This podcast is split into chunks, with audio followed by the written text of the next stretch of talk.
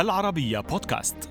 أنا طاهر بركة أحييكم وأقدم إليكم حلقة جديدة من برنامج الذاكرة السياسية.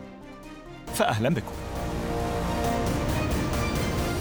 في الحلقة الثانية من رباعية يتابع المعتقل السياسي السابق والروائي السوري مصطفى خليفة تحدث لبرنامج الذاكرة السياسية عن معاناته في السجون السورية في ثمانينيات القرن الفائت. المعاناة لم تكن من السجانين فحسب إنما من السجناء المتشددين أيضا الذين نبذوا خليفي ورفيقا له وهو ما أدخلهما في قوقعة عزلا نفسيهما فيها عمن حولهما لأعوام. مصطفى خليفي يكشف أن أحد أطباء السجن تسبب بمقتل 14 طبيبا سجينا من خريجي دفعته في الكلية. خليفي قال أيضا إن مدير سجن تدمر وقتها المقدم فيصل غانم أعدم 14 معتقلا لمجرد تلقيه تهديدا من الإخوان. كان هناك نظام صارم في السجن في أوقات الليل وكان المخالفون يتعرضون للضرب بما يسمى الفلقة في اليوم التالي. بعض السجناء الشباب كانوا يفتدون غيرهم بأن يأخذوا العقوبة عنهم.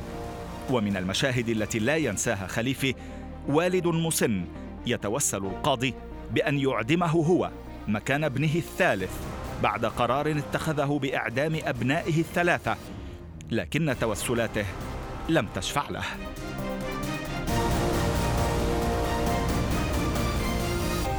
أهلا بكم معنا. أستاذ مصطفى مرة جديدة. بعرف ما بتحب كلمة بطل أو شهير. أهلا وسهلا بس يعني اسمح لنا أن نتبنى هذه الألقاب.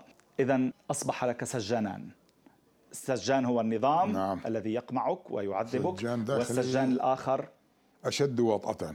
أشد وطأة. أشد وطأة يعني. كيف كانت المعاملة في الداخل؟ مقاطعة تامة. مقاطعة تامة يعني و عدم التعاطي معه لسنوات. تصور هذا الموضوع بيصير لسنوات. أيوه. كم سنة؟ معزول مكروه آه، كم سنة؟ آه، هو ضل 14 سنة. إيه، بس لا, لا مو كلها بهذا المهجع أيوه. تنقل يعني خففت عليه الأمور شوي أيوه. إنه راح آه، على سجن صيدنايا فترة بعد ما نقلوه من تدمر بعدين راح على سجن مدني. امم سجن آه، تابع للشرطة المدنية. طيب وال- والمقاطعة كانت عمليا آه، لا صباح الخير ولا مساء الخير لا حتى صباح الخير إلى هذا ولا الحد كلام ولا كلام يعني إيه، بالفترات الأخيرة يعني آه، خفت قليلا من خلال آه، بعض الناس اللي كانوا دارسين في فرنسا يعني وصار في معرفة نسيم و- ومجموعة معه من, نعم. من الأطباء. نسيم شخصية أساسية أيضا في نعم الرواية. نسيم شخصية أساسية أيوة. إيه، وقت اللي عرف إنه هذا وبعدين صار هذا وبعدين خفت الأمور انفتحت قبل انتقاله من سجن تدمر لسجن صيدنايا بفترة يعني قد يعني هلأ هنيك المواضيع تنقاس بالسنوات. مم. يعني إنه مثلا قبل ما ينتقل على سجن سجن صيدنايا بالسنة خفت شوي ال- الأمور وبعدين صارت شوي طبيعية عادية. ضل بعض المتزمتين آخذين موقف يعني تمام. ما بيتعاطوا معه يعني. ولكن هو- ما أدخلكما في حالة من ال- القوقعة. آه، نعم. لكي آه، تنقذوا أنفسكما أو نفسيكما هي قوقعة بالحقيقة إجبارية. إجبارية يعني مفروضة من الخارج يعني. أيوة. مفروضة من الخارج. مفروضة من يعني الخارج، ت- أيوة. آه، إيه، تستقبل فقط تتلقى ولا ترسل. ابدا ابدا. يعني عم شوفوا عم بيشوفوا عم بيصلوا وعم بيروحوا وعم بيجوا وعم بيعيشوا حياتهم العادية داخل السجن يعني مثل العادي وعم بيتعاقبوا وعم بيتعذبوا وعم كل المسائل هذا وعم بيشارك فيها يعني. إيه. ولكن آه، كمان في آه، العامل الذاتي هو الخوف. إيه. بعد ما محاولة القتل أمام المرحاض أيوة صار في توجس وخوف يعني. فهو كمان انكفى على نفسه. ولذلك أنا قلت قوقعة من طرفين يعني. الخوف منهم من ناحية ومفروضة من الخارج من ناحية أخرى. تمام. إلا من الثقب. إلا من الثقب. الثقب للمراقبة وليس للتواصل الإنساني. ولكن كان يتم رؤية كل عمليات الشنق نعم، والإعدام نعم، نعم، والتعذيب نعم. من خلال هذا الثقب. الذي آه، يرى من خلاله مغطيا رأسه بالبطانية. نعم. مغطي رأسه بالبطانية ليس من خوفا من الخارج. خوفا من الداخل من صحيح. الداخل أيوة. حتى ما يعرف الناس أنه هو شو عم شو عم بيعمل يعني. مم. قبل أن ينفتح عليه بعض أيوه بعدين صار ومن ثم يكشف لهم يكشف هذا السر. يكشف لهم. يعني بعد صار في يعني قليل من الثقة. وبصير متبادلة. يعني هو أيضا كشف السر لبعض الناس داخل المهجع أنه أنا أراقب ما يجري خارج المهجع وخاصة حفلات الإعدام. تخيلت أن عناصر الشرطة العسكرية ذو وجوه مسلوخة. أية قوة سلخت هذه الوجوه؟ كيف سلخت؟ لماذا؟ أين؟ لست أدري. لكن ما أراه أن الوجوه البديلة لا تشبه وجوه باقي البشر وجوه أهلنا وأصدقائنا. مسحه غير بشرية هي غير مرئية. صحيح. ولكنها قطعا موجودة كيف كنت تتعامل مع هؤلاء التعامل مع المحقق في بداية مجيئك إلى الاعتقال وقصة الاعتقال شيء م. والتعامل بعدين مع السجانة العاديين شيء آخر م. السجانة العاديين هو مجرد عبارة عن آلة غير إنسانية آه وظيفته الوحيدة في هذا المكان هو أنه يعذبك ويقتلك. فأي استجداء أو أي تضرع أو أي يعني محاولة للتليين مستحيلة يعني. آه، بتصيح يعني أثناء مثلا آه، بسموها حلاوة الروح يعني. وقت بتكون تعاني آلام مبرحة. شديدة جدا مبرحة من آه، هذا. تستنجد تستنجد بألله تستنجد بمحمد تستنجد هذا يعني بعضهم كان مثلا مشان الله مشان حافظ أسد. على أساس انه محافظ أسد هو يعني هذا. فهذا كان يزيد التعذيب بمعنى وذاكرة أنا بالأداء أنه آه، اسم حافظ أسد توسخ وطلع من تم هذا السجن. معتقل يعارضه. نعم يعارضه أيوة. فعملية كنا كل كلياتنا واعينا إنه هاي عملية غير مجدية ولذلك أي استجداء يعني هو يعني يزيد الطين بلة يزيد الطين بلة واذلال غير مبرر. إذلال غير مبرر. بس هؤلاء كانوا يفعلون ذلك باعتقادك بحكم وظيفتهم العسكرية أو بناء على تشف معين حقد معين غل آه، لأي سبب كان؟ كان يعني يوجد من الطرفين. من الطرفين. من الطرفين إيه. من لديه حقد ماذا طائفي أو مذهبي هلأ بعضهم عندهم حقد طائفي. أو طبقي ربما؟ طبقي لا طبقي ما بتصور يعني لأنه كان آه، السجناء هن من مختلف الطبقات المجتمع يعني. بالعكس الإخوان المسلمين أغلبهم ميسورين يعني. إيه. أهاليهم ميسورين يعني تمام. مدن وتجار. ما هو الطبقي بهالحاله بالعكس قصدت آه يعني لا لا. في بعض الاتين حضرتك ذكرت مثل إيه. عن أحد الأطباء في السجن. إيه. من العساكر؟ اللي كان عنده حالة خاصة كثير حالة هي حالة خاصة كثير وهي مم. موجودة وحقيقية وكانت في جامعة حلب. أيوة. إيه بس يعني بالأساس ممكن يوجد من كل التنويعات اللي حكيت عنها أنت. بس عفوا أيوة. لنشير للمشاهدين والمتابعين إنه هذا الطبيب قتل من زملاء 14 شخص. اللي قتلوا الطبيب تسبب بقتل 14, 14 شخص هن ابناء دفعته. كان ابناء دفعته كلهم. أبناء دفعته كلهم. بطلقه بالراس من آه متعدد. أحيانا بواسطة السجان يعني. أحيانا بيسلط عليه سجان يعني كذا بس فيما يتعلق بالحقد يعني كان الحقد الطائفي واضح أحيانا إيه؟ لأنه في حالة ال 14 قتيل اللي حضرتك ذكرتها بالرواية لها علاقة بالمقدم الذي أتى إلى السجن وكان تلقى تهديدا في الخارج. إيه؟ وبناء عليه قتل ال 14 شخصا. نعم. وفي حالة الطبيب آه، السجان أو طبيب السجن آه الذي قتل اثنين. هاي حادثتين منفصلتين تماما هذا ما قصدته. حادثتين منفصلتين نتحدث هنا عن حادثتين الذي قتلوا المقدم اللي هو مم. فيصل غانم. أيوه قتلون هو عبارة كان عنده مسدس. المشط تبعه 14 طلقة. أوف.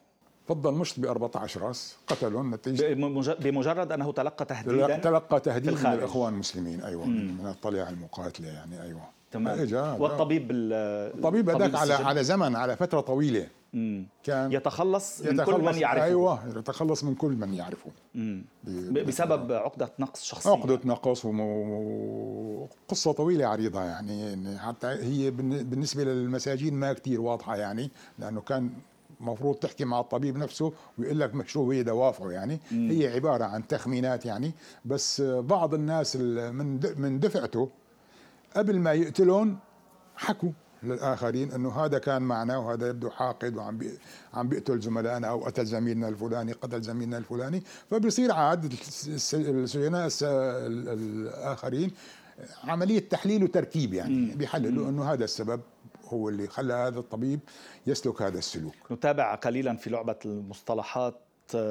هنا نأتي إلى ما بعرف شو بنسميها يعني التعليم أو لما يقول له علم لي إياه. علم لي إياه. شو يعني؟ علم لي نظام المهجع بسجن تدمر. كل مهجع فيه شيء اسمه شراقة. نعم. السقف مفتوح. سقف مفتوح مثلا لنفرض ثلاث أمتار بمترين متر ونص بمتر حسب حجم المهجع. أيوه. هاي الشراقة طبعا آه، فيها آه، حديد أسلاك شائكة. تمام. حتى حتى إذا حدا حسن يوصل للسقف ما بحسن يطلع منها لأنه هي حديد. أيوة. تمام. في على السطح حرس. على كل سطح كل مهجع حرس. مهمته يحرس وبنفس الوقت يراقب المهجع.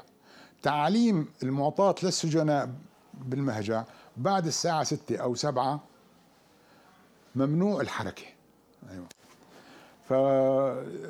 فالسجان اللي فوق الحرس آه، في رئيس مهجع هو معين من قبل السجن من السجناء يعني. أيوه. هو سجين بس يعني مثلا بيختاروا واحد كان سابقا عسكري كان مساعد أول كان كذا إنه سجن آه، تمام. أنت رئيس مهجع. ولا يستطيع أن يرفض أن يكون رئيس مهجع يعني أيوه. فهذا رئيس المهجع بيكون دائما محله جنب الباب أيوه. قد يكون له امتياز إنه ممكن يأخذ مساحة أكثر من غيره نفرض 10 سم أو 15 سم بالعرض أيوه. فالسجان بس إذا شاف واحد من السجناء بعد الزمن المضروب أو الموعد المحدد تحرك أيوه بيقول له علم لي هات. فبالليلة الوحدة حسب نفسية السجان وحسب تركيبته وحسب حقده وحسب آه، مزاجه أحيانا أيوه. آه، وطبعا بعد ساعتين بيجي سجان ثاني كمان بيعلم كمان. ناس آخرين وهكذا للصبح يعني بين الستة والستة نعم. 12 ساعة بيعدي ست سجانين. كل واحد منهم ممكن يعلم. في بعضهم ما بيعلم يعني. وشو بيكون القصص؟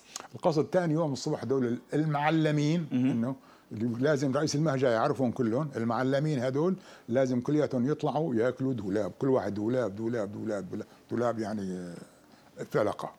بشكل أساسي قشط مراوح الدبابات. هلا في كثير آه، وسائل للضرب يعني حسب المتوفر بين إيدين السجان آه. أحيانا عصاية أحيانا حديدة أحيانا كبل رباعي بسموه أحيانا بس الأغلب الأغلب بسجن تدمر كان مزودين هن مراوح قشاط الدبابات تمام. أيوة. وأعتقد هنا يأتي دور الفدائيين. ما كان دورهم تحديدا في داخل المعتقل؟ الفدائيين ده آه، لعبوا دور كتير كبير آه، في إنقاذ حياة آه، عشرات أو مئات أو ممكن يكون آلاف الناس. أيوة. كيف؟ بالعام هن عبارة عن مجموعة من الشباب المتدين. أيوة. لم يكن من غير متدينين فدائيين يعني. هون بتلعب مسألة الإيمان دور كتير كبير. أيوة. الإيمان بالله والقضاء والقدر. بيعرف إنه يعني هو مؤمن إنه يعني لن يصيبه إلا ما كتب الله إلا ما كتب الله له. أيوه. يعني أكثر من عامل يعني بس الإيمان بيلعب دور يعني بالموضوع يعني. طيب هو شو كان دورهم تحديدا؟ هدول دورهم آه، المعلمين داخل المهجع. امم المعلمين لهم دورين. اللي بدهم يتقاصصوا. اللي بدهم يتعاقبوا. أيوه. نعم. سواء كان المعاقب مريض أو كبير بالعمر مم. شيخ آه، جسم ضعيف مم. قد يتأذى أو قد يتوفى نتيجة تعذيبه مثلا دولاب الدولاب بده يطلع ياكل له مثلا 200 كرباج 300 نعم. كرباج يعني آه، ليس يعني شيئا سهلا أيوه فهدول مهمتهم هو الحلول محل المعلم. فالسجان ما بيعرف هو علم مين قال له لمدير آه، رئيس المهجة علمني فلان علمني فلان بيعرف إنه هو علم 12 شخص هدول لازم الصبح يطلعوا. أيوه. فبيطلعوا الفدائيين على الأغلب. يعني هذه كانت آه، بين المسجونين أو المعتقلين. بين المعتقلين. أنفسهم. أيوة. هم يقررون. هم يقررون طبعا. من يعلم. إيه إيه طبعا يعني هو تبرع وفداء. إيه، تبرع دون أن يتدخل السجانون لا لا لا لا ده السجانون ما له علاقة وما بيعرفوا فيها لو بيعرفوا فيها كان مشكلة يعني. إيه، ما بيعرفوا فيها أستاذ مصطفى يعني القوقعة التي دخلت فيها في داخل آه، السجن. آه، لأنه كما تذكر في روايتك أنك كنت بين سندان القمع والظلم آه، من قبل السجان ومطرقة التشدد والتزمت من قبل المعتقلين زملائك. هل كان بها كرواية آه، حبكة درامية أضيف إليها الكثير من التوابل إذا صح التعبير بهدف الصنعة الروائية أو كانت في كلها أو معظمها على الأقل حقيقية 100% يا سيدي ما فيها صنعة روائية نهائيا؟ لا أكثر من هيك. أنا بدي أقول هلأ بعد هالفترة الزمنية الطويلة نحن واقعنا أسوأ بعد. واقعنا السياسي بسوريا. هيك وقعنا بين مطرقة النظام وسندان التطرف. مم. أستاذ مصطفى اسمح لي أسألك يعني كل الفترة التي عشتها كانت عبارة عن مآسٍ كثيرة ولكن أيها كان الاقسى عليك؟ هل التعذيب الجسدي بشكل شخصي أو التعذيب النفسي أو ما كنت تراه ما كان يحصل لبعض زملائك في داخل المعتقل؟ حقيقة لا يمكن يعني الحديث عن شغلة محددة واعتبارها هذا يعني على المستوى الشخصي آه، أنا مرضت داخل آه، المعتقل. المعتقل بسجن تدمور يعني وصلت إلى آه، تقريبا لا أستطيع الحركة. مرض نتيجة التعذيب والكذا العمود الفقري كان مضروب يعني. مم. يعني كنت راح انشل يعني. فهذا فكنت عالي على الآخرين. مم. بحمامي بأكلي بشربي بغسيلي بهذا. لمدة كم؟ آه لمدة تقريبا سنة سنة ونص. بعدين آه انتقلنا وتم علاجي وكذا. آه سويت عملية جراحية طبعا يعني وطبت. لكن هاي مثلا كانت قاسية على الوجدان وقاسية على النفس وقاسية إلى درجة أنه آه ممكن إنسان يوصل أحيانا لدرجة اليأس. مم. في بعض كثير آه، مساجين يعني آه، إما انتحر نتيجة وصوله إلى نقطة يأس ما عاد في يستمر بالواقع اللي موجود فيه حاليا أو يجن يعني بسموه فصل. بيفصل هذا فكان في نسبة معينة يعني داخل السجناء هون عم نحكي عن حالتين أساسيتين آه، ممن ذكرتهما في ذكرتهما في الرواية حضرتك فيما يتعلق بنسيم نسيم الذي أيضا انتحر. يعني إيه. انتحر لاحقا يعني انتحر بعد, لاحقاً بعد خروجه من السجن نعم. آه، والحالة آه، أيضا آه، ممن جن, جن. لم يستطع تحمل لم يستطع تحمل الواقع هذا الموجود اللي عايش فيه. وهذا كان يحصل بسبب أساسي هو رؤية مآسي الآخرين مثل رجل كبير السن الذين أعدموا ثلاثة من أبنائه الشباب. ممكن يكون هشاشة ذاتية يعني شخص بالأساس هو هاش. يعني اللي بيجن أنا يعني كنت أقول لهم صار نقاش طويل عريض بين السجناء يعني بيني وبين رفقاتي داخل السجن يعني يعني وين بيكون شخص كثير مرهف الإحساس وكثير رقيق وكثير حساس وشاعر وكذا وهذا ما قادر يتحمل هذا الواقع. فكنت أقول لهم اللي بيجنوا هن الأكثر ذكاء والأكثر حساسية والأكثر رقة. إيه. هدول بيجنوا واللي يعني مثل ما بيقولوا عنا المتمسح وجلده سميك شوي يعني بيتحمل يعني نعم. بيتحمل ولكن يدخل إلى عوالم أخرى يدخل إلى عوالم بدون شك. هلا اليأس لابد منه والقنوط لابد منه. ده ويبقى معك بعد السجن. حتى بعد السجن يبقى يعني. بدك فترة زمنية طويلة حسب الحياة اللي بتعيشها بعد السجن يعني. مم. إذا كنت ضمن وسط متفهم واعي و واحتضنك وتدرج ممكن أن يخرجك شيئا فشيئا من هذه شيئا القوقعة. فشيئا من هذه القوقعة ممكن أيوه. معلش بس بعوده بس في ناس كان آه، ضلوا بالبيت نزووا ما عاد يعني طلعوا سجنوا حالهم بالبيت بيت أهله مثلا يعني أو بيته. طبعا. مثل كأنه بيعتادوا على إيه؟ ما كانوا عليه. يعني ما عاد عنده قدرة على التأقلم مع الناس مع الحياة مع معلش أسألك سؤال يمكن يبدو غريب شوي بس هل تشتاق بين قوسين إلى يعني ولو نعم آه، نعم بعرف شو بدك تقول. أشتاق للسجن نعم أشتاق للسجن في بعض الحالات. أشتاق للناس اللي كانوا معي بالسجن في بعض الحالات. اشتاق يعني أشتاق؟ نعم. يعني آه، يعني في ناس مثلا أنا عايش معهم أكثر مما عشت مع أخوي. إنك تعيش مع شخص 10 سنوات 12 سنة متواصلة 24 ساعة من 24 ساعة. أيوه. دقيقة بدقيقة. إيه. تتقاسموا كل شيء. تتقاسم الهموم والأحزان. بيعرف عنك وبيعرف عن عيلتك وبيعرف عن وبتعرف عنه وبتعرف عن عيلته وبتعرف تفاصيل كل يعني بصير في تقريبا مثل نوع من أنواع التوحد يعني هيك إيه هذا. فانا إيه وأنا قبل شوي إيه قبل شوي قلت لك يعني وفي نبل يعني في نبل آه، هلا بكل إنسان فيه جانب منه نبيل يعني مم. أيوه بس الظروف القاسية هي يبدو بتنمي حالة النبل والإيثار والغيرية عند عند عند بعض الناس يعني مم. أيوه فبتشوف قلت لك كم النبل والإيثار والغيرية اللي شفتها بالسجن من قبل المساجين لم أراها في مكان آخر. ربما بصير في كمان أيضا تعود على عادات جديدة و... ممكن ممكن إيه وفي يعني الاحتكاك والنقاشات والهذا كله بتفتح الذهن وبتفتح الروح. عادات ربما حتى لو كانت أحلام يقظة يعني نعم أحلام, أحلام يقظة موجودة بس هنيك تتخلص من الأنانية إلى حد ما. آه. يعني وقت توصل لدرجة تفاهة الحياة. مم. هي كمان مثلا كثير تورث. أنه الحياة هي عبارة عن شغلة تافهة لا تتح... لا تستاهل إنه أنت تتعلق فيها وتقاتل مشانها يعني فتسقط قيمة الأشياء المادية في عينك إيه. آه في آه، لحظة معينة آه، أثرت بي كثيرا عند قراءة الرواية هي آه، قصة الرجل كبير السن نعم.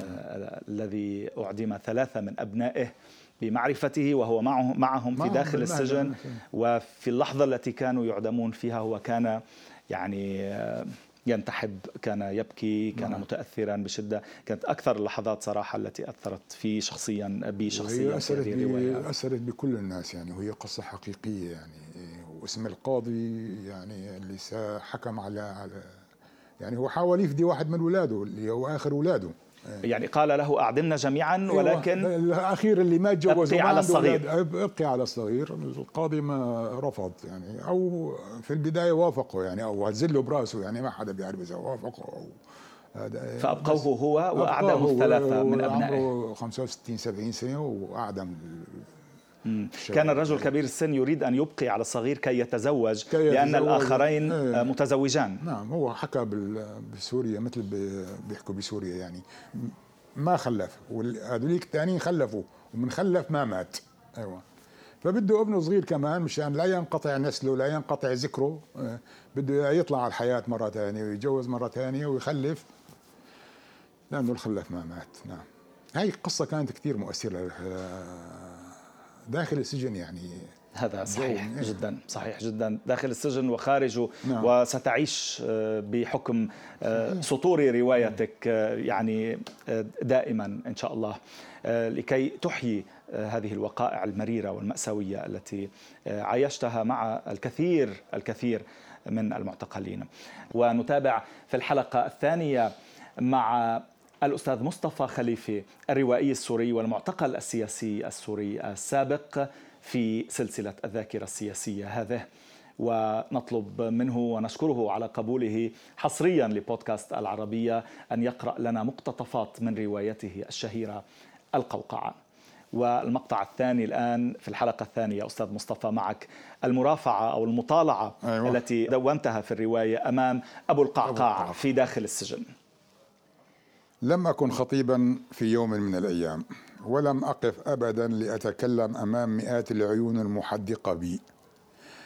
كذلك لم أدعي الشجاعة يوما بل على العكس فإن هذه التجربة في الاعتقال والسجن أظهرت لي على الأقل أنني أقرب إلى الجبن. لكنه الألم والقهر والعذاب الصوم الإجباري عن الكلام توجهت بنظري ويدي إلى أبو القعقاع. وصرخت بصوت قوي. أنا نفسي استنكرته. قلت يا أبو القعقاع تريد أن تقتلني؟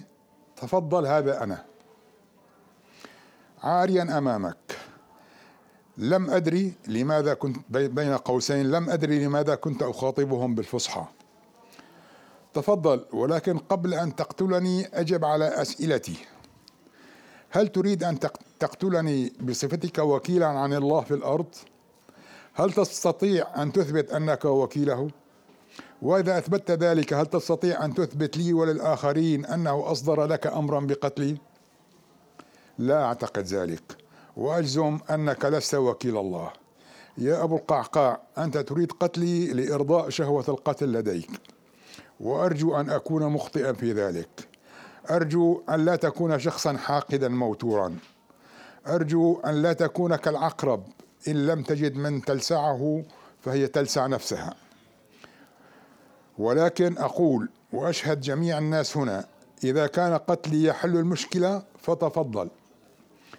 أرسل واحدا من جماعتك لقتلي وأنا أسامحكم بدمي. سكت قليلا. ثم التفت إلى مجموع الناس وبصوت أقل حدة قلت يا جماعة أكثر من عشر سنوات حكمتم علي بالسكوت. لقد سمعتكم كثيرا والآن اسمعوني لدقائق فقط. قلت لهم من أنا وكيف أتيت إلى هنا؟ دافعت عن نفسي ضد التهم الثلاث وعندما وصلت إلى تهمة الإلحاد عدت لمخاطبة أبو القعقاع. يا أبو القعقاع إنما مسألة الإيمان أو عدم الإيمان مسألة شخصية بحت. وعليك أنت وجميع الناس أمثالك أن يفهموا ذلك. الإيمان هو علاقة خاصة بين كل شخص وخالقه. وأنت تعرف أنه ليس صعبا علي أو على غيري أن يقول أشهد أن لا إله إلا الله وأشهد أن محمد رسول الله. ولكن لو قلت أنا ذلك لقلت أنت وأمثالك أنه كان ملحدا وأسلم خوفا. لا أنا لست خائفا منك ولن أكون منافقا أو كاذبا. وإذا قلت لك فقط إنني مسيحي ومتمسك بديني فهل تستطيع أن تفعل شيئا حيال ذلك؟ لأن دينك يأمرك بأن تحسن المعاملة معاملة المسيحيين. لكن حتى هذا لن أقوله لئلا تقول إنه خائف. أبو القعقاع أبو القعقاع اسمعني جيدا. أنا لست خائفا منك.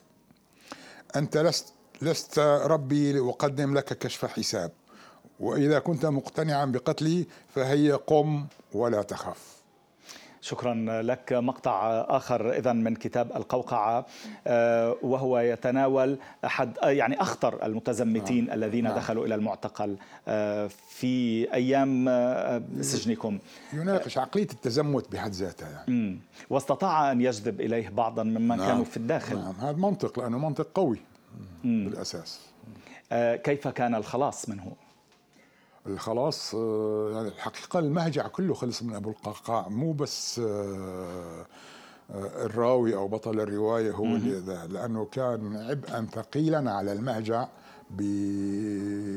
بأفكاره بأطيافه وبأفعاله بأطيافه المهجع بأطيافه المتعددة نتيجة أفعاله ونتيجة تزمته ونتيجة حقده ونتيجة لدينا تفاصيل أخرى عن أبو القعقاع ولكن في الحلقات التلفزيونية آه، وكان الخلاص منه بحكم بالإعدام صدر بحقه نعم. وتنفيذ حكم الإعدام نعم. بحقه أشكر وجودك معنا أستاذ مصطفى خليفي. مرة لك. جديدة ونتابع في الحلقات المقبلة تلفزيونيا وعلى بودكاست العربية كذلك. إن شاء الله. متابعينا الكرام نتابع الأسبوع المقبل مع حلقة تلفزيونية جديدة وكذلك فقرة مخصصة لبودكاست العربية فأرجو أن تكونوا معنا. إلى اللقاء.